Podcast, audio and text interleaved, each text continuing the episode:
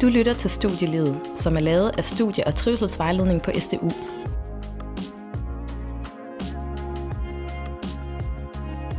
Dagens episode af Studielivet skal det handle om præstationspres. Vil du lære noget om, hvor præstationssamfundet stammer fra, hvordan det opleves for dig som studerende at være studerende i et præstationssamfund, og hvad du kan gøre ved det, så lyt med her. Velkommen til.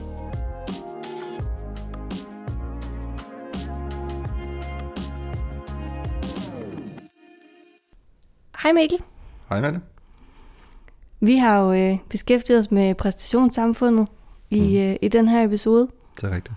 Og øh, et af de store spørgsmål, vi, øh, vi har sat os for at undersøge ved at lave den her episode, det er, øh, hvorfor er det her med præstationssamfundet egentlig relevant at beskæftige sig med, når man er studerende? Mm.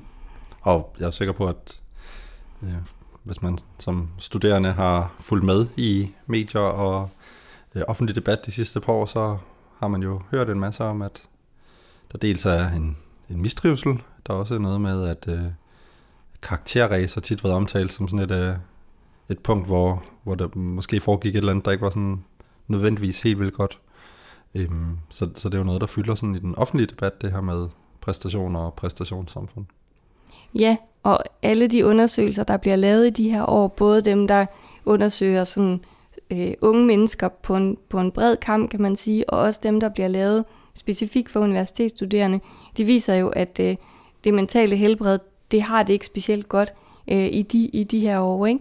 Øhm, og måske er det noget af det, vi, øh, vi kommer til at give nogle, nogle øh, forklaringsmodeller på i, øh, i det her afsnit.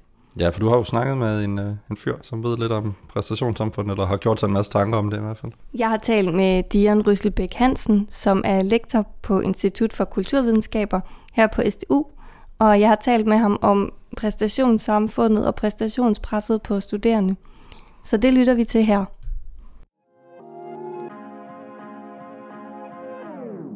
Dian, hvis nu du skulle øh, indkredse det her begreb præstationspres eller præstationssamfund, hvordan vil du så gøre det? Uha, det er jo et godt spørgsmål, øh, fordi det er jo et, øh, hvad kan man sige, et voldsomt brugt begreb øh, for tiden. Øh, jeg tror altid, præstationspres har været en del af det at være studerende på et universitet. Men jeg tror, presset har ændret karakter, øh, forstået på den måde, at som studerende i dag øh, er det ikke bare nok at, at, at dygtiggøre sig på et universitet, men man skal også ligesom være i stand til at vise, hvor i den dygtiggørelse består, og hvad man ligesom kan bruge det til ude i det omkringliggende samfund. Øh, og et andet begreb, der ligger meget op af, af præstationspres-begrebet, øh, er jo hele begrebet om employability. At, at det skal være nyttigt, og det skal være samfundsnyttigt. Og jeg tror, det er med til at stresse de studerende sammen med alle mulige andre ting, som de bliver mødt med på et universitet, som vi nødvendigvis ikke historisk set har forbundet med det at være studerende. Så det jeg forstår dig at sige er, at det her præstationspres, det er sådan, øhm, det kommer mange steder fra, men universitetet er med til ligesom at bære brænde til bålet. Absolut. Øh, man kan sige, at der er et stort ekstern pres i forhold til aftagerne af de studerende.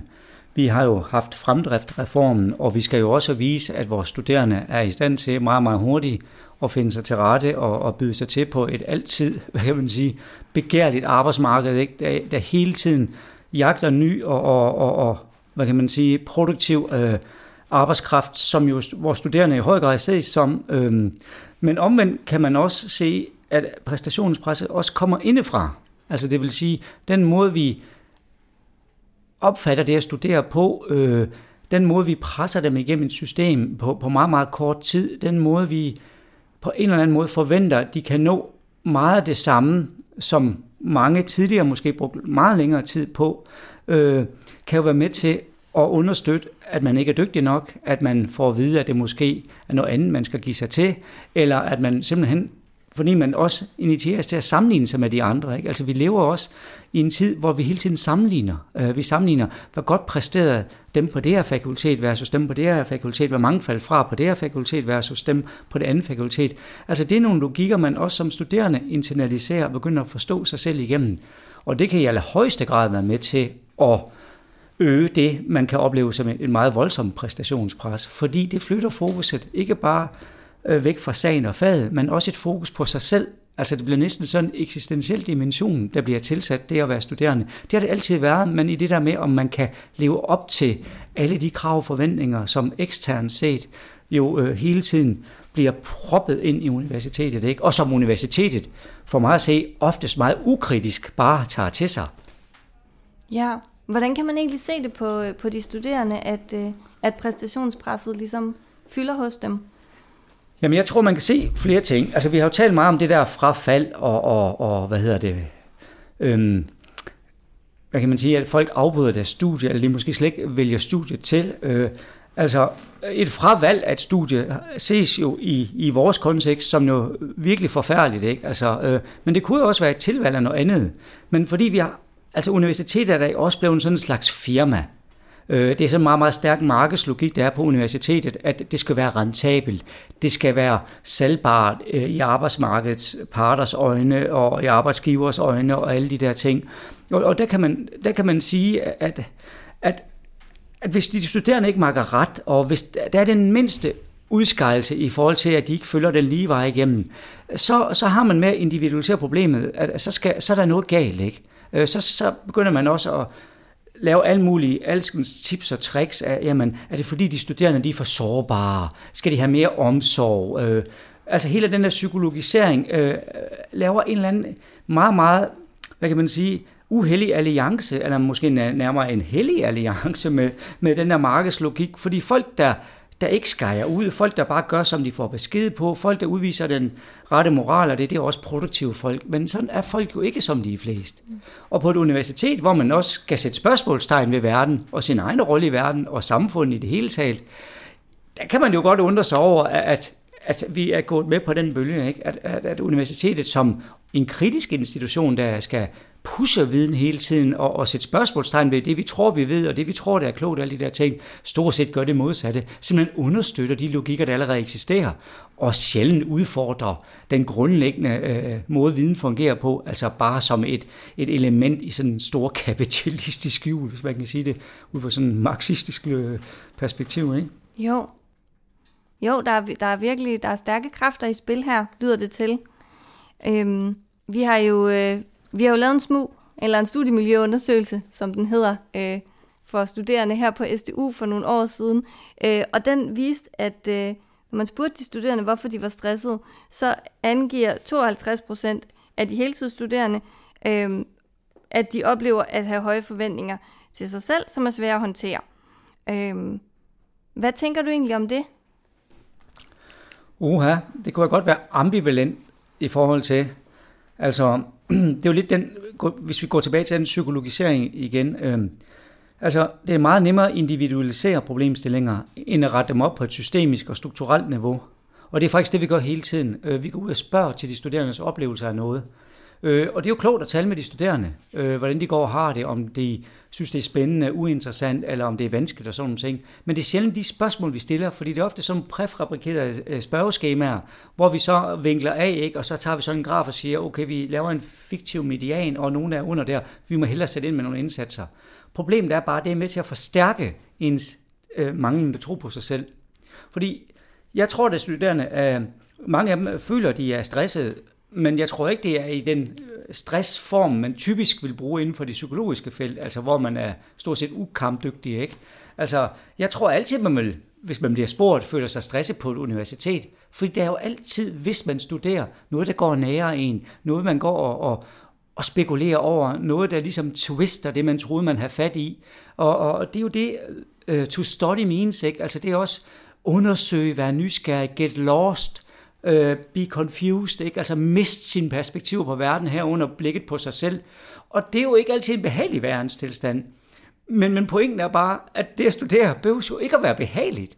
Men det viser sig oftest at være ret behageligt, når man sådan retroperspektiv kigger tilbage på det. Fordi, hey, hold da op, det var jeg simpelthen ikke i stand til at se før, eller det jeg hørte før, hørte jeg på en helt anden måde, eller det her blik fra før, jamen selvom jeg har kigget på det så mange gange, nu ser jeg lige pludselig noget helt andet, en mere betydning eller et eller andet.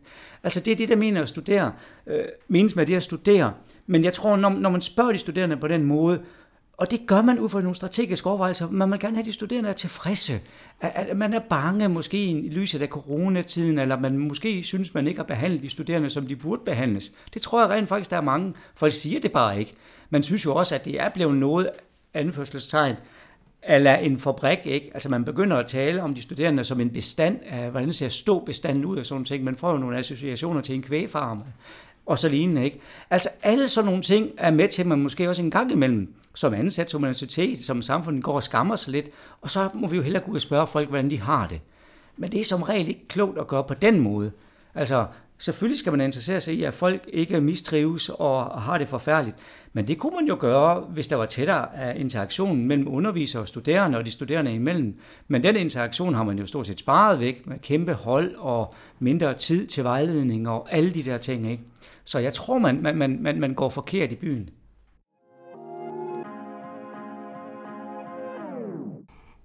Nå Mikkel, det var, øh, det var Dian Rysselbæk Hansen her. Mm.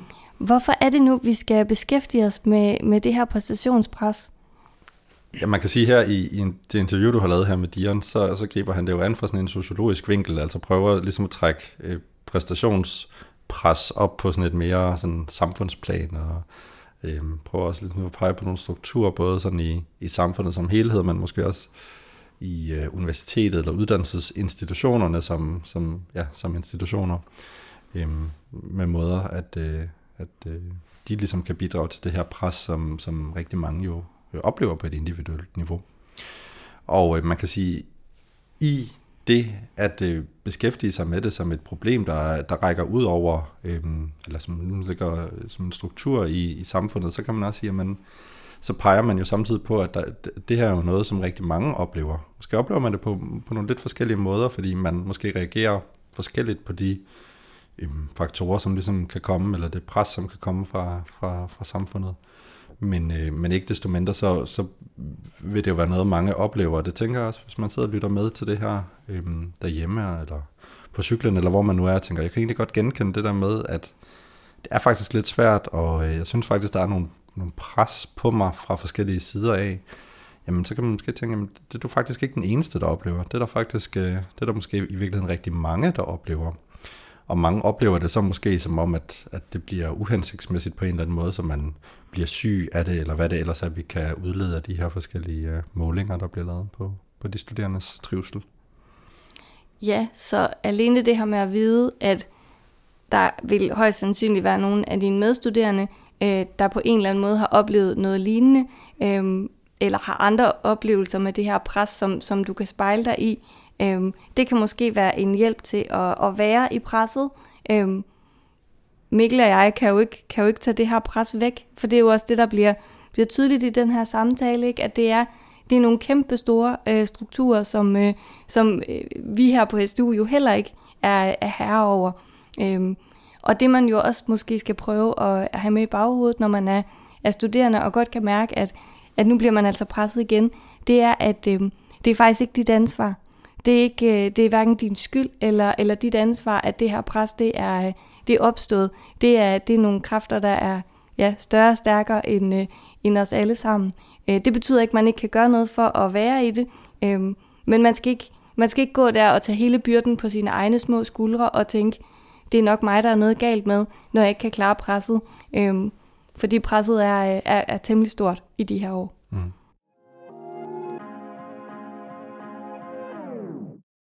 Dian, jeg har jo faktisk bedt om at tage nogle gode råd med. Ja.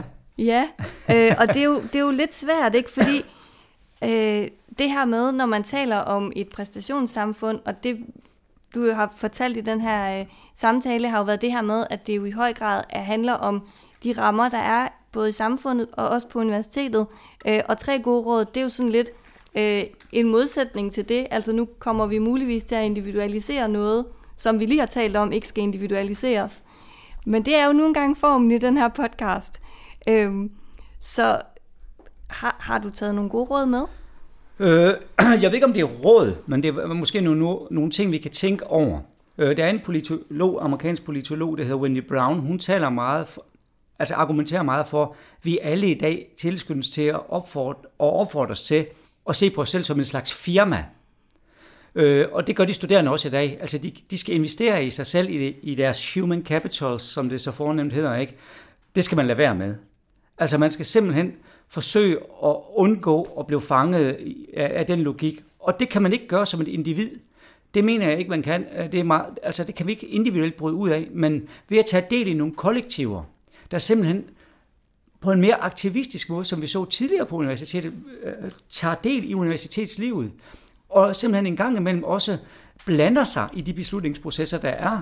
Øh, og jeg ved selvfølgelig godt, det er svært, fordi her på SDU har, er mange af de, som vi kalder demokratiske organer, er jo sådan pseudodemokratiske øh, organer, ikke? hvor beslutninger er truffet langt forud, de bliver forelagt de studerende, i øvrigt også de ansatte. Men hvorfor skal vi acceptere det? Det er jo beslutninger, der er truffet. Det kan også laves om.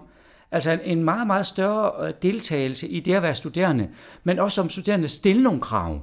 Øh, og der mener jeg ikke stille krav til, at underviserne skal gøre stoffet nemmere, eller lave små slides til dem, hvad det betyder at læse denne hin tekst og de der ting. Det, det duer ikke. Men stille krav til, at man får en savlig, faglig, ordentlig uddannelse, hvor man får tid til at fordybe sig i nogle ting, og også kvalificere, øh, hvad kan man sige, sit forhold til svære spørgsmål, til svære sagsforhold. Men det kræver jo også, at der er en større og, hvad kan man sige, tættere interaktion mellem studerende og underviseren eksempelvis, og de studerende sammen. Og det, det er i hvert fald det råd, jeg vil give. Altså forsøg at være mere deltagende, og, og simpelthen kræve, at man får en ordentlig uddannelse, og man ikke er til falds for alle de der øh, markedsmekanismer. Hvor godt har du det? Skal du have en coach til dit, eller skal du have lidt konsulentbistand der? Det, det tror jeg, det er en faldgruppe, hvis man går den vej. Mm.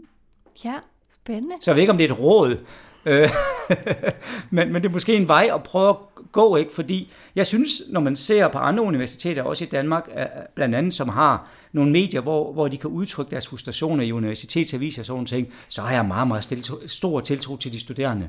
Altså jeg mener, at vi undervurderer, hvad de studerende kan, og vi infantiliserer dem i en grad, som jeg synes er dybt problematisk, og jeg tror faktisk, det er det, mange studerende også føler sig frustreret over. Fordi så begynder man at forstå sig igennem sådan du kigger, jeg kan ikke selv, jeg kan ikke uden mine underviser.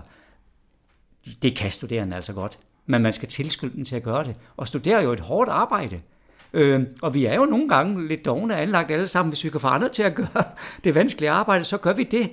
Men igen, det skal vi jo ikke. Vi skal simpelthen understøtte dem i at tilskylde dem til at tage livtag med svære sagsforhold, øh, for det er, jo det, det, altså det er jo det, universitetet bør dreje sig om. Øhm, så, så, så det var mit råd. Det var et langt råd, og jeg ved ikke engang, om det er et råd. Jeg håber, det giver mening. Det, jeg synes, det giver god mening, Dian, og jeg, jeg tænker, der var, øh, der var flere råd i det råd. Fordi der var både det der med, at man skal ikke øh, være til falds for markedslogikken, og man skal, øh, man skal sørge for, at man stiller nogle krav til sin uddannelse, og så skal man vide, at vi tror på de studerende. Vi tror på, at du som studerende, der sidder derude og lytter med, du er faktisk dygtig nok til at komme igennem den her uddannelse.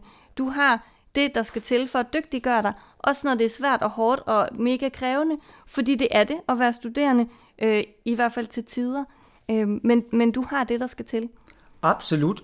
Og der, der synes jeg, vi glemmer en ting, fordi jeg mener ikke, at altså selvfølgelig har studerende forskellige anlæg og kapaciteter, men i udgangspunkt er alle i stand til at tage livtag med svære spørgsmål. Det har de gjort hele deres liv. Så kommer hele socialiseringsspørgsmålet, men der er nogen, der kommer med nogle, hvad kan man sige, med nogle baggrunde, der gør, at de har lidt nemmere ved det, fordi de kan gå hjem og vende tingene med deres forældre, deres venner og bekendte, eller deres omgangskreds. Det er der nogen, der ikke kan. Og dem skal vi da understøtte mere. Men vi skal jo ikke gøre det på sådan en måde, at de føler sig mindre værd, for de er absolut lige så kloge som alle mulige andre. Men ved igen at tage noget af tiden fra dem til at være herhenne sammen med underviserne eksempelvis, så, så, øh, så nedtoner vi hele det der socialiseringselement, som også er en del af det at være universitetet, altså ligesom føle sig til rette her, mærke, hvad det vil sige at være på et universitet. Det er jo også en kropslig øh, oplevelse, en sanselig oplevelse, at man også er i stand til at kunne rejse op og, og give udtryk for sine meninger og synspunkter, ikke?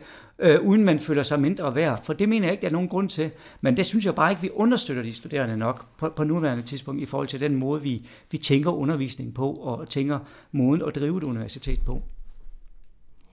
Jeg tror, det var det, vi nåede, Dian. Tak skal du have. Tak fordi du ville komme. Tak.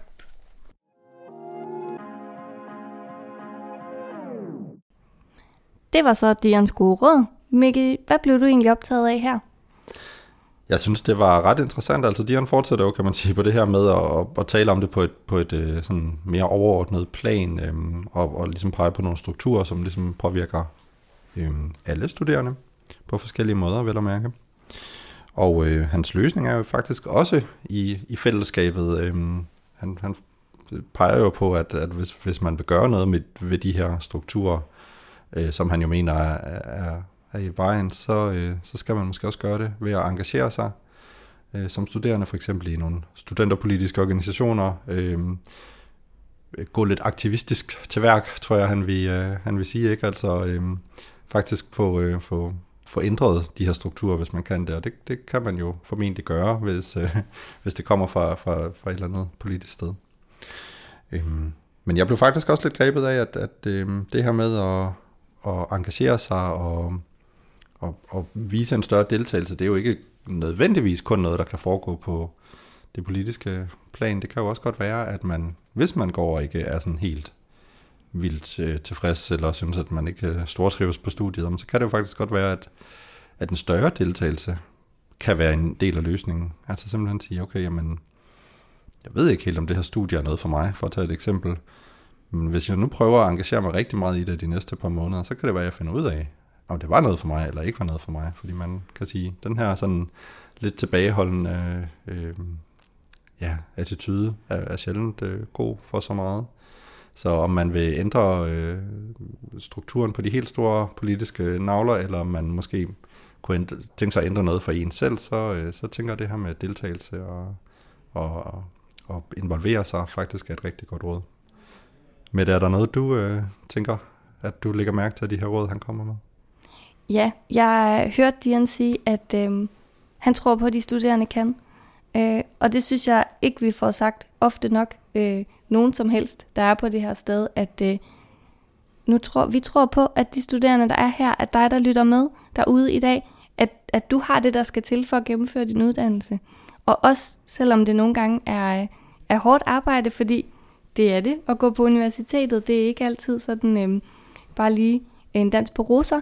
Øh, der, der skal knokles, i hvert fald øh, i perioder, og, øh, og det er helt okay, og du gør det rigtig godt, og øh, du skal nok komme i mål med det, du har sat dig for. Det tror vi på. Det var en øh, fin måde at afslutte øh, det her afsnit på, synes jeg. Tak for nu. Du har lyttet til Studielivet. Det er min kollega Mette Kvist og mig, Mikkel Storm Sørensen, der er værter på programmet. Til at hjælpe med teknikken har vi øh, vores studentermedhjælp, Jonathan Hansen Meiburg. Du kan lytte med øh, til studielivet igen om 14 dage, hvor det skal handle om at være studerende på udveksling. Og indtil da, så kan du jo øh, lytte til tidligere episoder af studielivet på de steder, hvor du finder din podcast. Vi lyttes ved.